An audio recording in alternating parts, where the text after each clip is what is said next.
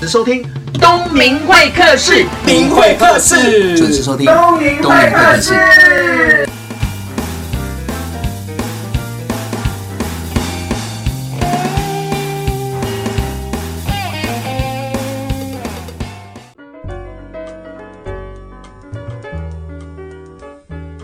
大家好，我是东明会客室的节目主持人王东明。听众朋友，不知道你们有没有在跳国标？那我以前在刚入社会的时候，有修了半年的国标课程。那为了就是找回自信啊，在舞台上更有魅力。那我认识了一个老师呢，蔡秀慧老师，她在国标界已经有三十三年的经验了。她做的一些事情是让你让我听了会很感动的，因为他花了很多时间在残障轮椅国标这个部分深耕了很久，同时他也花了很多的时间，然后募了很多款，甚至于把他自己的房子卖掉，让这些选手呢在参加国际赛事有很好的成绩。那掌声欢迎中华民国轮椅体育运动舞蹈协会理事长蔡秀慧，秀慧姐。呃，大家好，我们所有的收音机旁的听众，大家好。哎，这个名字肉肉等哦哈，对啊，这个头衔很大，还是 就就更要做更多的事情。因为最主要是这个头衔是因为是可以全国性的来做这方面的，我或者是说有些我们政府上面的一些企划案。对那如果说你是一个地方性的，比如说我是云林县的，是我可能到台中我就没有办法去做方案。对对，所以用一个全国性的这样子，所以但是但蛮长的，很绕口。对，真的超绕口。我刚才念了三次啊，哎听众朋友，对啊你可能只听到一次，但是我念了三次啊对。来，秀慧姐，你花了那么多时间在深耕所谓的残障轮椅国标这个部分，那你可不可以跟听众朋友分享一下残障国标，你为什么想要这么的投入啊？这么投入的话，我想有两个元素哈。第一个，我本人对那种挑战性的时候不一样的东西的挑战性，嗯哦，我蛮喜欢的。诶，去研究我怎样坐在轮椅上可以跳舞，哎，对到底怎么个玩，哦，这个挑战。那第二个会非常的投入，是因为在接触轮椅舞蹈的刚刚开始的没有多久，然后我家里我发生一个很大的变故，哦，都有啦。那其实我有两年时间是非常忧郁的情况，我的人生的黑暗期。那呃，原本我就是跳国标老师，但是因缘际会之下，我去接触轮椅舞蹈，那我觉得蛮挑战的。那一不小心就投入了，为什么投入啊？就觉得说他们很好，身上朋友真的，你只有看到说他们手脚不方便以外，脚比较不方便以外，其实脑袋非常好，对很聪明，而且心境都比我们正常人的时候还要宽阔。我个人就这么觉得。所以你就花了很多的时间去研究所谓的轮椅国标舞蹈，对，是。教多久了？呃，轮椅舞蹈的部分大概有十五六年了。好，那你在教这十五年的当中有什么样的获得？我觉得最大的获得是我把轮椅舞蹈从就是台湾在这部分的时候是比较属于，因为我不是第一个引进来的，对但是能够让轮椅舞蹈在台湾。发光发热，应该是因为我在这个区块的努力，以及我带着我的所有身障朋友他们的共同努力，来达成现在轮椅舞蹈在台湾应该是有一点成绩啦，可以这么说。对，对，也就是我看到影片嘛，那网络上的报道才对你很大的好奇啊。那你曾经有教到几个小朋友，还参加出国比赛？是，那几个孩子是因为我搬回去云岭乡下的时候，嗯那也是一个巧合之下，那我接触到这些孩子，那他们就是比较属于单亲孩子或者新住民的孩子。那天生经济条件方面就比我们差，嗯但是天分都非常好，真的很好。那我刚刚回去推轮椅舞蹈的时候，我都是只有推身障朋友的双轮椅或者单轮椅。嗯那在台湾来讲，站立者不容易培训，站立者就是站着，嗯正常的人跟轮椅一起来跳，对对这样对变化会比较多一点。那对吧当然而且可是精彩这样的度会人更好。这样的人比较难找，对吧？因为职业选手不会来跳这个啊，因为这个领域里面不但是无利可图，而且常常会被轮椅撞伤，对那可能会影响他正常的一些 income 或者他正常的一些教学收入。所所以以，你就要找有意愿做这件事情的人。呃，不是有意愿呐、应该孩子他也不懂，他就反正反正老师连哄说带骗老师连哄跟我带骗，老师跟我都爱来走啊那那一开始他们都没有接触，他们所接触就是我，那我从一步都不会那样慢慢拉教他们国标，但是国标跟轮标是同时进行，然后这当中，其实我回乡下来的时候有接触到一个小朋友，呃，我们讲说是小倩，那他说是国中一年级要升国二的一个暑假的时候呢，他算是单亲家庭，他对妈妈完全没印象，那爸爸对他的也是这种漠不关心，是阿嬷养大的，是阿妈养大，对，阿妈养大，但是这种隔代教养的状态之下，造成他在心里有些情绪上面是真的蛮偏颇的，对对。但是他的天分真的超级的好，才国中一年级要上二级，年级年的是级，对，他叫那小千嘛，他的小倩，对对他真的是超级的好，没话说。然后这个孩子应该怎么说？阿嬷的教养的部分哦，因为年纪差太远了啦，差太远了对真的啊对对一个阿嬷跟一个国中生这样子嗯差太远，一对定有很多的冲突啊，沟通不良啊，对啊，那因为阿嬷又担心说，因为她单亲，嗯然后在很多方面的那种思维，哦，所以可能是到底要严加的管束，或者该怎么放松，所以都会产生非常大的冲突。也不能管太严呢、管太严会出事，就是也不管太能严放着也不行。没关系，我们休息一下，等一下再回到《命运会客室》节目现场，我们来听一下这小倩的故事，她怎么样从一个叛逆的小妹妹，然后被秀伟老师教引导到变成是国际竞赛的选手。休息一下，再回到《命运会客室》节目现场。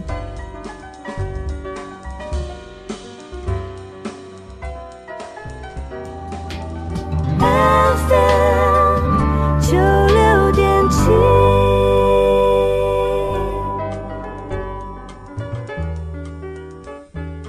您现在收听的是《东明会客室》，在我旁边的是蔡秀慧老师。那我们刚刚有听到，就是在偏远地区有一个国中小女生小倩，然后因为爸爸妈妈离婚，她也对妈妈没有印象。对，那都是阿嬷大家阿嬷带大的的啦，对可是阿嬷跟孙女年龄差太多，无法沟通，也无法管教，所以让这个小孩子充满了叛逆，应该是不算是有叛逆而已，我简直是小太 妹哦。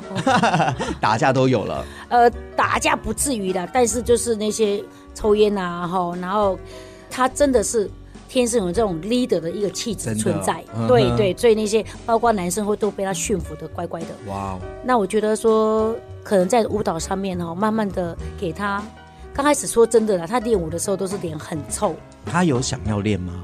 她是被逼的，还是没得去了？是被逼的，被谁逼？阿嬷逼的啊。阿妈为什么逼他？他就已经很难管了，怎么会逼他？哎呀，阿嬷讲说她有这个天分，那阿嬷想说，或许给她另外一个舞台，好、或许这个老师台北回来的老师，他嗯厉害会不会有没有比较有方法可以能够把它改变这样子？嗯哼，但是说真的，其实这个小女生刚开始面对我的时候，她也不太鸟我，嗯哼，对她讲说就是个女老师嘛，怎么样，就是一个老师嘛，就反正就怎么样是又要来管我了，哎，又要来管我的那种对感觉，嗯你知道吗？但是其实我的孩子也是单亲，所以说我可以那种心灵上的，反而是，哎，我变成他的心灵导师。刚开始我就用其他的方法去教导他，嗯用舞蹈，还有一个就是我真的是很敏感度察觉到他的那种 leader 的一个气质，嗯他喜欢当 leader，我就让哼，你当领袖特 leader。质对，我就让你当这个头，对那我就开始给他释放很多的那个，就是从他教会的权，好了，以前你去教谁教谁教谁，当他小老师，对，当小老，师，然后开始安排她表演，没多久就安排她表演，嗯还有小女生嘛，哦，对那种漂亮的舞衣是一个憧憬，我对第一次就给她做很漂亮的舞衣给她穿，然后哇，她说，哦，原来我可以，这么漂亮，对，哎可以这么漂亮，嗯，然后再来就是没有多久就是让她参加国际赛，她刚开始很怀疑，尤其她家阿贝来了跟我谈说，会不会是诈骗集团？哎你是说是你是诈骗我 哎家还是我可能是诈骗集团？对还有可能哪一个老师这么好，对，免费教学，又做衣给他穿，啊、嗯嗯然后还要带他出国比赛，所有的经费都帮他筹到底的，对他就觉得很怀疑，所以他怪怪的怪怪的，他阿伯就来我家，是嗯他说：“老师，我可以去拜访你一下吗？”我说：“有什么事吗？”他说：“我想跟你谈一谈我们以前的事情。”我说：“好啊，可以啊。”然后他们阿伯来我家，所以就看到我家说，就是我是一个很单纯的一个老师而已，我也没有什么。嗯后来他阿伯就很放心，哦，那就回去跟阿妈讲说，应该是没有问题的。嗯然后我就带她出国，第一次出国，说真的，对小女生来讲，她那时候是国二，国二，然后出对国比赛，对，而且哇一去就到圣彼得堡。哇，然后我就跟他讲说，其实行万里路，有时候胜读万卷书。真的，但是读书很重要，因为第一次他出国去，我说，因为我们全部都是英文，最少你都要英文。对结果他会发觉说他自己不行，不行，对，回来以后我就开始用这个导向他。到现在，他今年要升高三，那现在是学校的风云人物还是品学兼优啊？然后也是我们国家代表队的成员，然后现在目前来讲，他的轮椅舞蹈是我们台湾排名第一名的。哎，我觉得你很棒，一直在引导这个小女生小倩，然后去不同的思考，甚至于把她带到出国，就看到不同的眼界。当然也给她一些自信啊。那反过来也检视一下自己，说，哎，他自己哪里不足的地方，他自己就找一个目标往前走。你真的是很厉害的老师、哎没有，我在跟他讲，我说我跟你讲哦，明年老师准备退休的时候，如果你现在要高三读完的时候读大学，你不要读太远了，在附近大学待着，然后可以的话就开始你当教练兼领队，带嗯所有上朋友出国比赛。啊，他说老师，但是我英文还没有准备好。我说那你什么时候准备好没有？就是上场，就是你要就随随便时了对。哎啊，真的，就随时逼着他。我说，而且你是大姐姐，后面好几个小妹妹、弟弟都要看着你。嗯，因为我现在有一票，就是我们属于我儿子讲的。哎，为什么乡下都是破铜烂铁？我说没关系啊，破铜烂铁到妈妈的手上都变成是钻石，真的。那才是我的厉害 我在对网络上、脸书看到你在分享，是说你带了你一群的学生去老人院做了那个五十场关怀舞蹈演对出，，这个我觉得应该值得好好的嘉奖我们那些乐龄的我们的舞者。对那其实这是我的本来小小的一个梦想。那我分享给我的学生听，我说你们愿不愿意跟老师一起去追这些梦？他说哦，很好啊，然后就开始诶、鼓励他们。听众朋友，你可能不知道什么是乐龄哦，乐龄应该是差不多五十岁以上了，呃，我们对吧政府是五十五岁啊，，你们最年轻是五十五，对对，然后再来就是，我们年纪最大是七十三。哇塞，你那的学生还真广哎、 因为我看到那个影片啊，因为他们去老人院去做对表演，那我就看到那个表演者就是所谓的应该是阿嬷阶级的，当然啊然呢、后穿那个舞衣，哇很辣塞，流苏，然后这边斜肩，然后该露的都露了，而且真的很有自信。对啊，其实刚开始他们也不敢穿呐、嗯嗯，绝对是不敢的，你知道吗？后来我就跟他讲说，哎、你我们试试看，好，我们开始穿的比较不露的，但是有很多的布灵布灵这样子。我说这个舞台就是一个专业，那你在你出去的时候，你都要忽略掉你的年龄，那忽略掉你可能因为年纪比较大嘛，可对能有些技术上面的不足，嗯哼，好、都会盖过去了。嗯嗯，好、那看到了就是哇，你这么专业，年纪这么大，那你会从这方面，他们找到了很多的自信。真的，是你看六十几岁的人、七十几岁的人都愿意穿着 bling bling 的舞衣，而且他们然后练舞跳练得好开心哦，真的，对这样子可以多活十五年哦。我看不值 哦，真的是不值。然后他们很开心，而且对他们来讲，他们有一个感受。他说：“哦，老师，我今天感觉讲吼，哦，盖吼，我根本徛在跳舞看，我嘿懂我一直在看人跳。哦，他说我要站着跳给人家看，我都不要是坐在那边看着人家对人家跳。哦，意思是说不动的话就会老。对，不动对就会老，不动就会老。他希望生就这病样子练个舞，然后表演给那些坐在那边的人看，对自己期许自己也不要对，其实自己绝对不能把自己搞成那个样子。对，对，可是我们就讲我们自己好。一般的老师在做公益啊，大部分的人就是不会持续像你做这么久。那你做这个场公益也很特别，就像你说，你刚刚你要圆你的梦想嘛，对就是说希望去老人院，对啊，长照中心、对虚举祭典，嗯。嗯、那因为我觉得以全台湾省来讲啊，说这种高龄化一定是没有办法避免的。对那我们云林县这是偏乡的地方，资源就少，老人又多。那我是希望说，政府的长照不是放在最终的那个医疗，而是能够说在这个方面就开始来关怀他们啦、然后带着他们运动，带着他们活动，带着他们看到哇，其实有很多阿妈看到我们的热点舞者，我呀我呀，你七十三岁，哇我穿个遮水，哇我才六十几岁呢，哇我真正是爱检讨一下呢。他应该会很开心吧？那些阿妈都很开心，啊当然开心哇啊。塞，就变成是一就只那个骄傲氛的围孔雀啊！对，那而且那个氛围会影响在那边坐的一些老人家的思维，所以我们每一次表演过以后，那些长照的据点哦，他们的社工、护工，他们就觉得说，哎、老师，你们今天来说，给他们很大的一个不同样的感受。对他说，以前我们来表演的时候，呃可能我们老人家坐在那边看。还没有互动啊，这里要垮垮垮，完了就没了。对嗯我们不是说来来来起来跳起来跳，你可以的，你可以的。对呃，我们那些乐龄呢，跳舞的老人去引导坐在的轮椅的老人对对出来对跳对，舞。是是是，所以说他们就觉得，哎，这方面他们说，哎，是值得鼓励的，就是说我可以做得到，你可能比我年轻，你就可以 做得到。你应该可以做得到，对，是你值不得试鼓试励看就的。永远做不到。对，所以我也希望说，我除了说培养我们现在一些站立者，我们的站立者，我们现在培养就是我除了年轻的，我还培养一个中年龄层的，大概四十几岁的这些志工妈妈，对，让他们。以后会教学，那会教学的时候，我们可以摆放到各个乡镇哈去做乐龄的一个引导、一个教学、一个师资的培训。那基层他们都自工，自工。全部是自工，对，都是在工作生活当中照顾家庭之外，对多挤出时间对来参与这样的社团活动对。啊，他们也希望说，他们觉得这个真的是很好的一个，就是说，我现在先付出，我现在先服务，等我以后老了，不要说一定有人看得到，但是老天也会看得到，也会真的会有人来服务我的。最起码哪天是健健康康、快快乐乐，或者快快乐乐就这样走了回去了，而不要说真的讲还有卧病啊怎么样，那觉得都是不 OK 的。好，在二零一六年啊，我知道修慧老师有办了一个活动，办了一个比赛，哎，这是我们台湾第一次，也是伦理舞蹈在亚洲的锦标赛哈，是第一次举办第一届的亚洲锦标赛。那我觉得那一次是很荣幸的说哈，侯玉金小姐来帮我们做这个代言，代言人，这样对，因为他很对会，跳国标，而且在对国标节目嘛，而且她最讲她自己父母也是身障，对对，有部分，所以说她对这个是感同身受，然后也很热心来支援我们这些活动这样子。可是办这场比赛应该有很大的挑战吧？当然很大的挑战，因为我不晓得说锦标赛有这么多的美眉高高，你知道吗？包括很多国际的那些规定，你知道吗？所以我犯了很多的错误，比如说我们必须要药物检查。因为我只知道说，那个我们去亚运的时候，或者是奥运的时候要药物检查，对我不晓得锦标赛也要，也要那我没有得到这个资讯，结果那个项目突然增加出来，就预算多了多少三四十万出来，光这个要检要是哇，因为它不是国内药检，它必须要送到日本，是那说到日本以后，其中有一件又不符合标准，那他又是金牌的得主，嗯所以又送去德国。那个德国那个样本就要八万，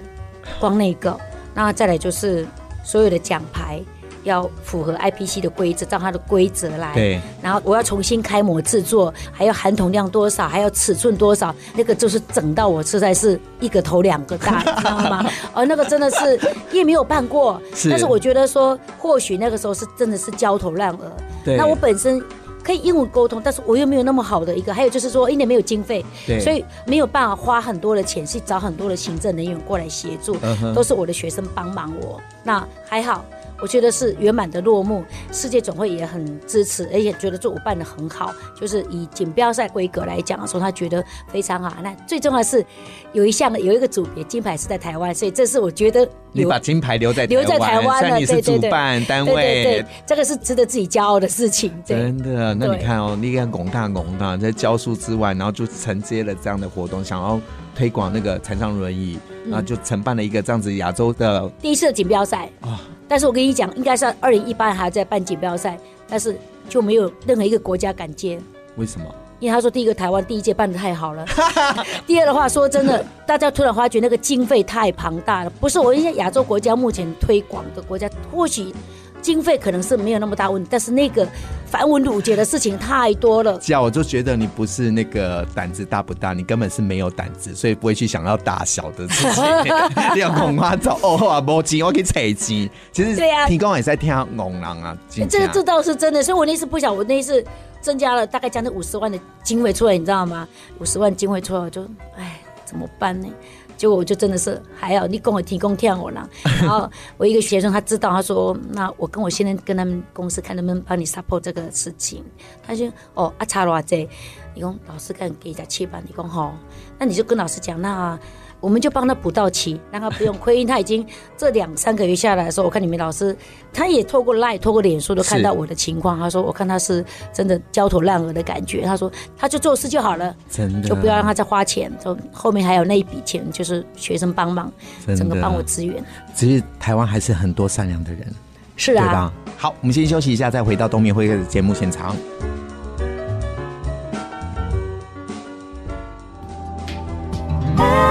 FM 九六点七。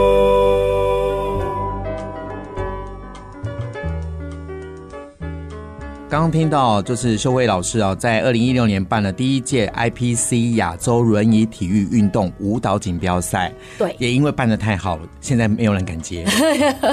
或许是吧， 哎，因为像今年我的公开赛的话，IPC 都是一直希望我把它升级锦标赛。我说对不行，因为锦标赛只有亚洲国家可以参加，那我公开赛是全世界都可以参加嗯是，而且锦标赛的费用真的又更多了，更多，对，更多哦。然后一些繁文缛节、游戏规则，真的是太多了。真的、哦，哎、对修慧姐，因为我看到你的资料，你跳了三十三年，虽然你的外表真的看不出来，真的，真的很年轻，而且这次我两年后看到你又更瘦了，更漂亮。我可以问一下，这三十三年来，一定有一些老师会影响你，或者是某些事情影响你，我觉得最大的影响是我的恩师周志坤老师就是已经不在了吗？不在我记了，得对，嗯嘿因为如果不是因为他，或许他有他的敏感度，他觉得我是一个跳舞的材料。嗯哼，其实我是在一个因缘际会下，我的工作上的出口，我就一定跳舞。那有一个先生，他觉得诶奇怪，啊阿丽亚跳舞，我比跳，哎、没有跟我带你跳，哎、他怎么带我，我都有办法 follow 你知道吗？对，他说哦那时候诶你本来就有底了吗？没有，没有底，完全没有。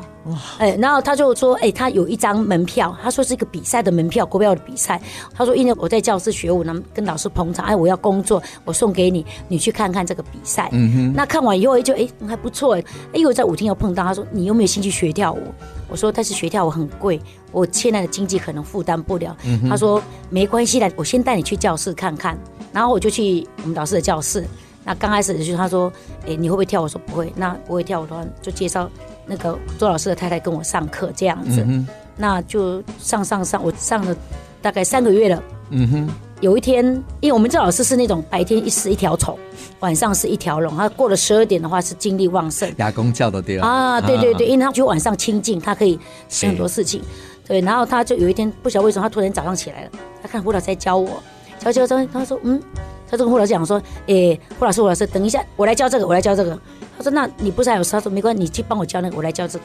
意思是说他把那个老师对调，对他对原对本后面有学生的，对但是把现在教你的老师去教他下一个老师，他来是教你他。来教我。哇 哦，好特别！对，但是我不晓得为什么，那周老师上完课的时候，他就直接跟我讲说，你有没有意思改行？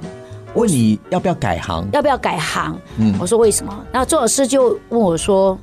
诶、啊你原本从事什么工作然后啊一个月大概多少钱啊呢、我说我是护佐。因为护佐护佐就是因为他我们是非正式的一个护士、护士，理对人对员。对，嗯但是因为我在这方面的那个临场的是做的非常好的。嗯哼，他说那一个月赚多少钱？我说一万二。他说那一万二怎么养小孩？几年前的一万二，呃，三十三年前的时候，嗯哼，他说一万二也不够养小孩，我说对呀、所以说我都省吃俭用，然后帮同事代班呐、然后才可以有比较好的收入，就也没有比较好啦，就是最起码来讲勉强可以过日子这样。他说，那你要不要改行啦？改行我说，但是我改行的话，我现在还有什么条件？他说，你相信我，嗯哦，你给我三个月，最慢最慢，我估计啦，以你的条件，好、也许你的经济压力状况之下，我觉得你三个月以后，你可以成为一个舞蹈老师，那你可以赚更多的钱养你的小孩，甚至于栽培你的小孩这样子。然后就这样，真的讲就开始我的舞蹈的路，那也就是成你为我就们天天进舞蹈教室我。每天都是所有的老师都还没有到的时候，我一定八点到教室，然后开始把教室的镜子擦得干干净净的，教室的地板擦得干干净净的，做清洁工作。然后反正哪一个老师他的学生缺舞伴，我就赶快去练习，借等人于家是的哎说，。你就变那个老师的搭档，所以你对就对不断的对一对直在跳，一直在跳，对对，一直跳在跳。然后工作的时间每天早上八点到晚上两点，这么到长，清晨两点。对，因为我们老师我刚刚讲了，他是按工教，他十二点过以后他就开始有精神了，所以教室的老师助教全部开始练舞，十二点练到两点。哇，很严格 哎。是，那就是因为我们教室真的讲都是晚上开始有很多职业选手会过来练舞，嗯职业选手会过来上课，嗯因为他们自己有他们教室，他们可能教室十点下了课再到我们教室来跟胡老师上课，跟周老师上课。嗯那我觉得那个有时候最好观摩，哎、真的，你的老对师最棒的地方是把你留在身边，除了在学习之外、磨练之外，最重要是让你晋升，对看这些职业级的选手。没错。所以那个十二点到两点是我每天像一块海绵一样不断的吸收，不断的吸收，所以他才说我是刻苦耐劳的。他说你又很刻苦耐劳，是因为经济压力。我说不是，我本来就会很刻苦耐劳，因为我觉得我对这个区块我是有兴趣的。这样一路走来，对，所以我是觉得我很感谢说，当初如果没有周老师，或许他看到我的长才对，哦，所以也是让我现在我看到这些孩子，嗯，如果有他真的他有他的条件，然后他没有这些背景，没有这经济条件，我很乐意来做这个事情，因为我觉得我感恩我的老师看到我协助我，能让我今天有这个局面，那我也希望说。不能算是没有那么伟大回馈社会没有了，只是想说，或许可以把我这一辈子所学的一些东西有一个传承，然后对这些孩子有一些帮助。所以因为周老师对我的细微的观察吧，影响我对舞蹈的敏感度。那相对的，现在我觉得说哈，我有这方面的眼睛去看，所以我周遭的一些像我们刚刚讲的小千的情况。那我觉得现在他是一个在我们云林地区，尤其又在北港，哦，他可以想说是大家很多人都知道这个小朋友的是前因后果到现在。那最近我们又来了两只小的，那两只小的这是国小三年级的，国小三年级，差不多十岁左右，九岁，哦九对岁，嘿。那这两个哈、男生是还好，男生的天赋没有女生的高，那个女生的天赋太好了。他们两个是同学校的、同年级的，两个都是单亲的孩子。然后，其实小男生，我听阿嬷讲说，他小时候看了两年的儿童精神科，嗯，然后现在已经透过舞蹈了，对他产生很大的一个改变，就是他的自信度。他以前都是不讲话的，然后就是会拉着阿妈的衣服，不要跳了，不要跳了。那这样子，嗯刚开始是幼稚园大班的时候，跟阿妈一起来的时候，对，一直到去年他开始先跳，那开始有自信。那小女生是年初的时候才来的，然后还是我就小女生的天分超级的好，比以前还好。嗯嘿，但是也因为可能是单亲跟她一些家庭的因素，阿妈也是有一些隔代教养还怎么样。那我最近有跟学校的校长聊了一下，请学校的那个心理辅导的老师来跟他了解一下情况。嗯，因为我觉得这个孩子其实前一阵子已经好很多了。对，但是不晓得为什么这一两个礼拜又开始恢复他刚来的那个情况。那我觉得，如果说这个孩子因为这个因素的话，因为他很小，他九岁而已，应该是有机会透过这个舞蹈，或者透过我们大人的对他的一个关怀，怎么样来协助他。我讲他可以是我们以前后面的一个小明星。嗯，我们还有一个小胖妹也是国小五年级来，那因为她的家庭环境非常不好，那很胖，那新著名的孩子，那现在很努力，所有的我们那些热龄的都很帮她加油，希望她能够减重下来的哈，然后认真的打出一片她的舞蹈的世界。真的，我觉得你做的一些事情是我们可能看不到的，但是我觉得这些事情反而是对这些孩子是有很大的精神鼓励，然后让他们自己找到自信的梦想。我也希望他们不是只有找到自己的梦想。我常常跟他们讲说，我希望你们从我身上所得到的这些福利，对，好，将来你一定要回馈回馈跟你相同情况真的对，因为我说，如果你没有这个回馈的心，你没有办法成就这个舞蹈的事业。真的好，秀慧姐，我们这一段都要送一首歌或曲子给听众朋友，你有没有什么歌要送给听众朋友？我想送给听众朋友是，我跟我老师在我一九九七年的那一年，我从赛场上真的退休了，不再参赛了。那我就办了一个退休的一个舞会。那因为我那时候舞伴就不跳了嘛，那我就请周老师跟我一起做个表演，做那个晚会的表演。那周老师帮我选了一首《论马》的舞曲。那其实我每次听到这首舞曲的时候，我除了会想他以外，其实我会心里很酸呀，为什么他那么早走？他是一个舞蹈的天才，如果他还在的时候，我觉得我想让他看到我现在的表现成绩都成就，所以周老师我没有让你失望他一，定很开心，嗯，我想真他会很开的。啊一心个。老师的成就不是说他多有名气，是他影响了很多的学生，然后更有自信，对好不好？那我们就送给大家这首很有意义的曲子，是润吧曲调《La Playa》。 FM 九六点七。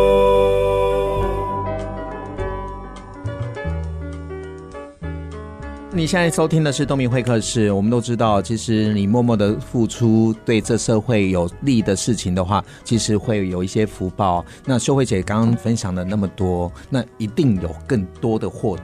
其实我觉得更多的获得是应该我从身障朋友，我都讲他啊轮椅同学。对，轮椅哦同学，那一般我们讲说啊，跳轮椅可能就是那些小麻痹的啦，哦对那实际上不是，跳轮椅舞蹈这个部分的话，就是包含说我们有很多的残障级别。你说不止小儿麻痹，是说对需要轮椅的都可以。对，都可以，比如脊髓损伤，哦对，哦，或者是成骨不全，就是我们所谓的玻璃娃娃。嗯哼，还有一个就是，玻璃娃娃也可以跳。当然啦、玻璃娃娃在残障级别里面是都属于我们讲说重残的 Class One 的它的级数。其实我们在去年办的一个国际公开赛的时候，在云岭办，我就邀请了一对波兰来的玻璃娃娃。然后那时候我去波兰参加公开赛，邀请他的，然后他跟我讲说，他说他家长并不晓得他是玻璃娃娃，他说就不晓得为什么他在三岁之前他总共骨折了五十次。嗯，那后来才知道，因为他们家庭环境也不是很好，对比较偏乡。后来家长会觉得很奇怪，他为什么这个小 baby 一直在骨折？然后送到他们波兰那个首都，然后去检查一下，哦，原来他就是玻璃娃娃成果不全的一个罕见疾病这样子。那还有另外一个就是，我觉得蛮心疼的，就是祥龙。本来他刚开始跟我上轮椅舞蹈的时候，他只想说，因为医生跟他讲说，你可能要有一些运动来延缓你的恶化。他有点像是我们讲的渐冻人，但是渐冻人是远端的萎缩，它是对近端。近端，哎，所以渐冻萎缩，它就从它的下肢开始，一直会痉挛，嗯哼，会痉挛，然后整个没有办法有个张力，然后到最终就是卧床，对，再来就是拜拜。嘿，所以我们有时候跟想一想，轮椅同学有时候也会争舞伴嘛，对，他就会有些就是我们表演的大姐会这样说。小龙，你到旁边啊，这个位置是我的。我说你不可以这样子。我说有时候他讲说，我说他算是生命有限公司的对哦，我们小儿麻痹只是脚不方便而已，是，但是你如果上半身你会保持很好的生活习惯，什么基本上来讲的时候，我们的寿命也不会说受到很影响，但是它是会受到影响，而且这可以预知它的寿命只有到什么时候而已。所以医生是建议他说，透过轮椅的舞蹈让他来做复健，哎，不是，医生跟他讲说希望他运动，他到底要什么运动，他可以做的呢？那游泳他觉得很无聊，好、然后哎，刚好这个因缘机会这样，他人家讲啊，我一跳轮椅舞蹈试试看，嗯哼，然后他就来试试看来跳轮椅舞蹈，就大概他学了一年，有一年我就说带他去德国，他从来没有出国过，而且他经条件不允许。然后他跟他爸爸讲，因为他爸爸妈妈也是属于他爸爸是老外，对，然后妈妈是原住民，嗯哼，然后两个人的年龄落差是二十五岁，嗯，所以他到要去出国比赛那，他跟他爸爸讲说我要出国比赛，他爸爸年纪很大了。是已，经大概八十几了，他就笑他说：“你走路都不行了，你还能够出国比赛？你少骗人的！” 啊，这样子，他跟我讲说：“老师，我爸爸说你在骗人的。”我说：“那我去跟你爸爸说好了。”我就去他家拜访他爸爸，他爸爸那种浙江人那个口音好重，我都快听不懂。嗯哼，后来我就拿我的名片给他看呐、还有拿我们之前拍摄的一些照片给他看。他爸爸说：“那出去会不会危险？”我说：“我们会把他照顾得很好。”他爸爸才相信。嗯，那这样子啊，其实他也去过德国，然后去过俄罗斯，嗯哼，去过哈萨克，然后去过中国大陆，去过香港，他很开心。他说，这辈子如果没有我的话，他根本不可能怎么出国。他说，有时候光他去南部他就很辛苦了，因为叫不到车子，嗯哼，就是说出门像他现在是只能坐电动轮椅了，没有办法像以前这样可以骑摩托车。他这样大概快十年了，那我看他的那种状况，就有时候很心疼，但是还很勇敢，很勇敢，对啊，对因为我们都有时候是想说，看到这些可能嗯移动不方便，对。或者是说身体比较不一样的朋友，都很有阳光、很有勇气的度过的每一天。我就觉得说，我们应该要好好从这个过程中拿到生命的养分跟意义。对啊，包括我现在每个礼拜要到屏东去上脊髓损伤的，那脊髓损伤现在都用电动轮椅嘛，那我本来就是操纵一般的机器轮椅，嗯那我去学那个电动轮椅，那我直接下去跳的时候，那个身旁朋友他们觉得很感动，他说真的没有老师愿意说像你这样子哈、哦，坐在电动轮椅上面，我们都觉得很压抑。嗯，然后刚开始开的时候还是爆冲了，哦吓一跳，然后他说老师赶快手放掉，哎手放掉，轮椅停住了。 哎，我现在是撞人，你知道吗？但是就是因为我们去实际操作，去感受他们的不便的时候，那我在思考。我用什么方式可以协助他们？那同时也鼓励他们协助他自己走出另外的一片。他们，哎，我电动轮椅，那我可能跳轮椅，我今天吗？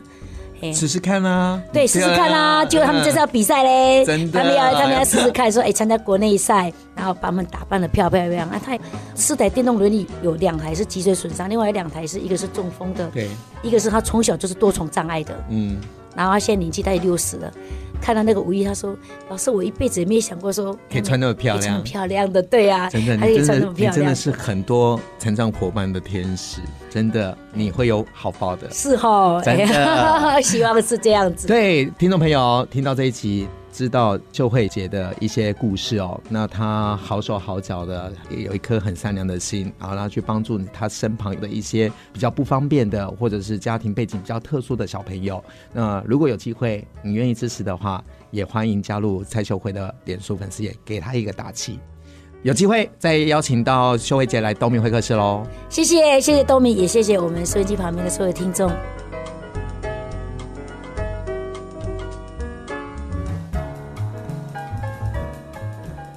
见招拆招，有话明说。